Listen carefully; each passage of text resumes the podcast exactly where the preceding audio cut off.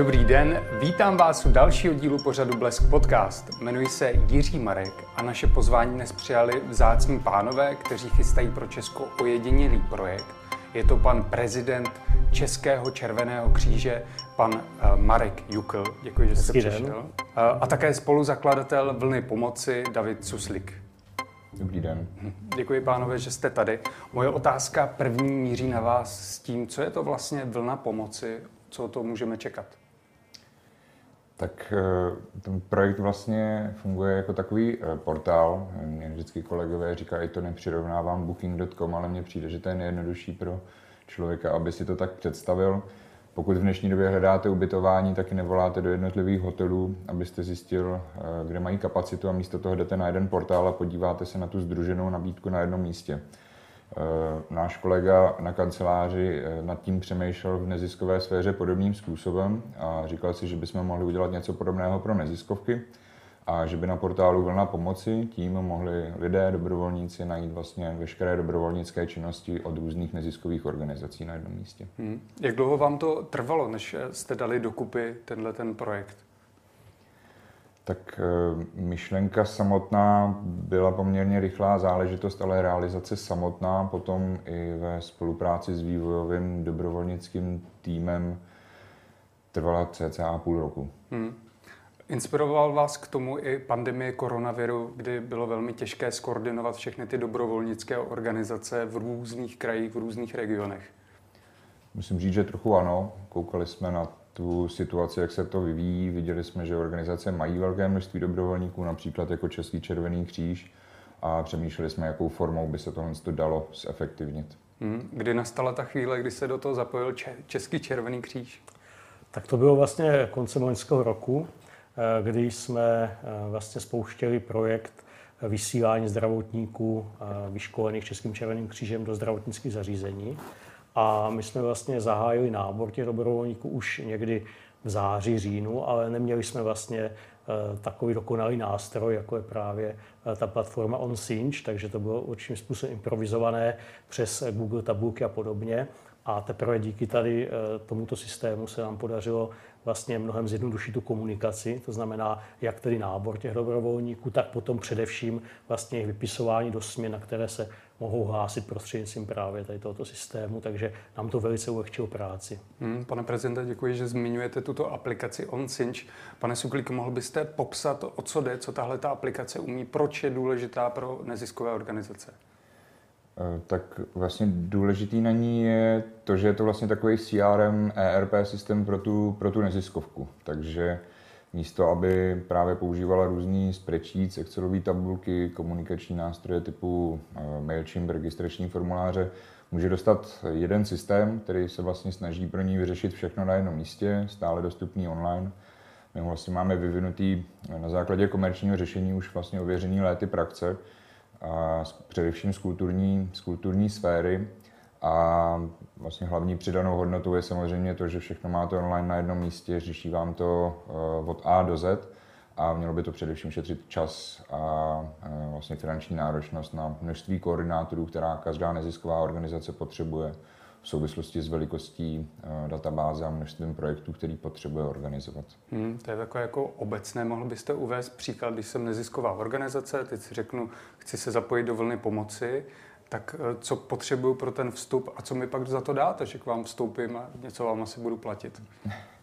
tak eh, dostanete Dostanete licenci, ta je na měsíční bázi. My vlastně neziskovým organizacím nabízíme slevu až ve výši 80% na tuhle, eh, na tuhle vlastně licenci podle velikosti organizace. Hmm. Samozřejmě je velký rozdíl, jestli to nabídneme celorepublikový organizace, která má desítky nebo stovky koordinátorů po celé zemi a pokud to nabídneme třeba spolku, který má jednoho, dva koordinátory a koordinují, řekněme, 100 dobrovolníků.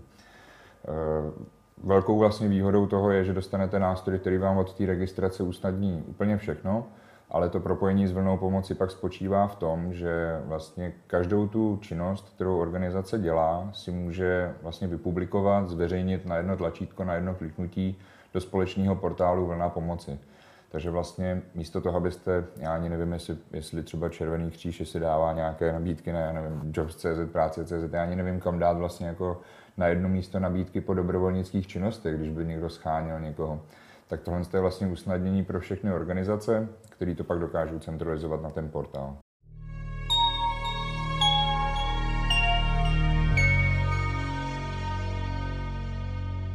Co by vám pomohlo k tomu, aby se o vlně pomoci ještě více vědělo? Vstup nějakého dalšího velkého hráče jako Český červený kříž. Promiňte, že jsem vás označil za hráče, za velký uh, subjekt v dobrovolnické činnosti. Eh, tak Český červený kříž to bylo naše, eh, to byla velká touha získat červený kříž, jakožto, jak říkáte, hráče pro nás především jako odborný garant a vůbec spolupráci na tom projektu s takto zajímavým jménem v republice.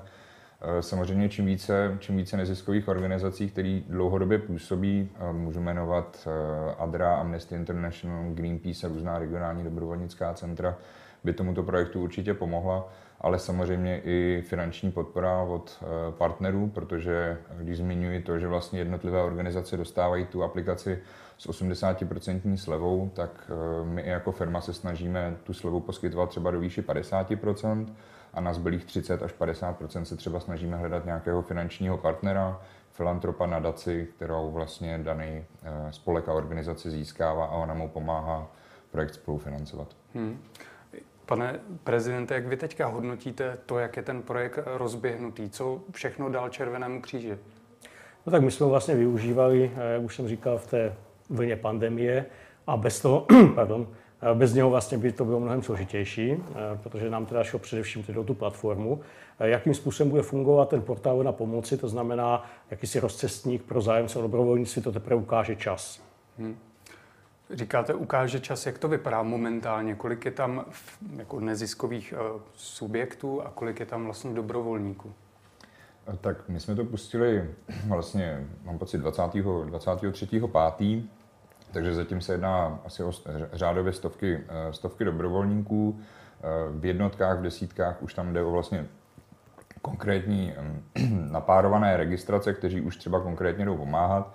Můžu třeba prozradit, že nejvíc, eh, nejvíc se aktuálně lidi hlásí na, do dobrovolnické stanice v Jinonicích, kde je pomoc zvířátkům, takže mhm. různě čerstvě narozená mláďata a podobně. Tak je to taková věc, která asi trošku trenduje. Nicméně organizací tam je zapojených v tuto chvíli eh, pět, především to jsou dvě regionální dobrovolnická centra, asistence a i, no, i, i Český červený kříž. A když, eh, když, pan, když pan prezident docent Dukl říká, ukáže čas, eh, myslí tím především to, že my si od tohoto nástroje slibujeme ve velké míře i to, že v případě dalších krizí, katastrof, nebo když si představíme třeba, nedej bože, povodně na Moravě, tak eh, vlastně my na jednom místě budeme moct sledovat, kolik které neziskové organizace potřebují dobrovolníků pro to, aby takovýto problém vlastně uhasili, zažehnali a na jednom místě, na jednom portálu budeme moct centralizovat pomoc velice rychlou a efektivní formou. Hmm. Nebude pro vás trošku problém to, že ono se to zdá zase jako nějaká pražská aplikace a bude velmi těžké to přesunout do těch regionů? Já si, já si tohle z toho určitě nebojím. Hmm. Byli jsme v komunikaci i s opravdu malými organizacemi a spolky eh, od Plzně, Ostrovského kraje, Moravského a eh, vlastně všichni ty problémy mají z tohohle ohledu podobný. Ono, ten nástroj, když jim to člověk představí, tak vlastně každá ta nezisková organizace si uvědomí, že jim to vlastně 80 až 90 prostě činností tak jako potenciálně odškrtává, jako že jim to vlastně řeší tyhle ty problémy, které mají. A je jedno, jestli jste velký kraj nebo malý kraj, jestli jste v Praze nebo v Ostravě. To ve chvíli, kdy organizujete lidi, personál, potřebujete je registrovat, komunikovat s nimi, ty nástroje jsou a problémy jsou stejný, tak proč těm lidem a organizacím nenabídnout stejné řešení? Hmm. Pane prezidente, když jste přecházeli na tento systém z toho, na co jste byli do té doby zvyklí, jak moc složitý to byl přechod? Jak ty lidé si na ten systém zvykali? Byl nějaký jako intuitivní pro ně? Tak pro nás to znamenalo jednak teda převést tu hm, předchozí databázi do té nové a bavíme se vlastně asi o 6-7 tisících lidí, takže hmm. Eh, to není zas tak úplně malé číslo. A jinak si myslím, že s tím žádný problém jako uživatelé neměli, protože si myslím, že to je celkem intuitivní, dostají všichni vlastně uh, takový uvítací mail, co mají udělat, co pro ně vlastně ten přechod z na báze do druhé bude znamenat. Hmm, vy to tady oba teďka chválíte, ale kdybyste měli vypíchnout nějaké um, zápory, nějaké problémy, které jsou momentálně na obzoru, napadá vás něco?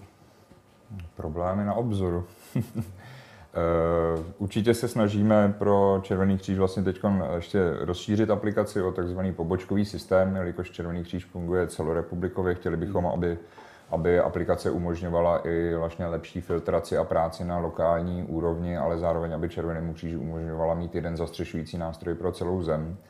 Uh, jinak, když bych zmínil problémy, tak 7 000 dobrovolníků importovat uh, bylo taky docela, taky docela Eh, docela oříšek, eh, především kvůli tomu, že když si, když si představíte, že vlastně pravidelně nabíráte do jiného starého systému, ten v jednu chvíli musíte zastavit, už začít přeimportovávat databázy do nového systému a pak tam vlastně najít ještě ty překrývající se oblasti, všechno to tam vlastně doplnit, nemít tam ty lidi duplikovaně, tak v jednu chvíli, eh, když to všechno běží a potřebujete vlastně, do, vlastně nepo, nemůžete v tu chvíli tu organizaci úplně vypnout, ale potřebujete, aby to všechno fungovalo, tak to byl docela voříšek, ale docela mě těší, že i pan uh, prezident říká, že to bylo uh, vlastně poměrně hladké.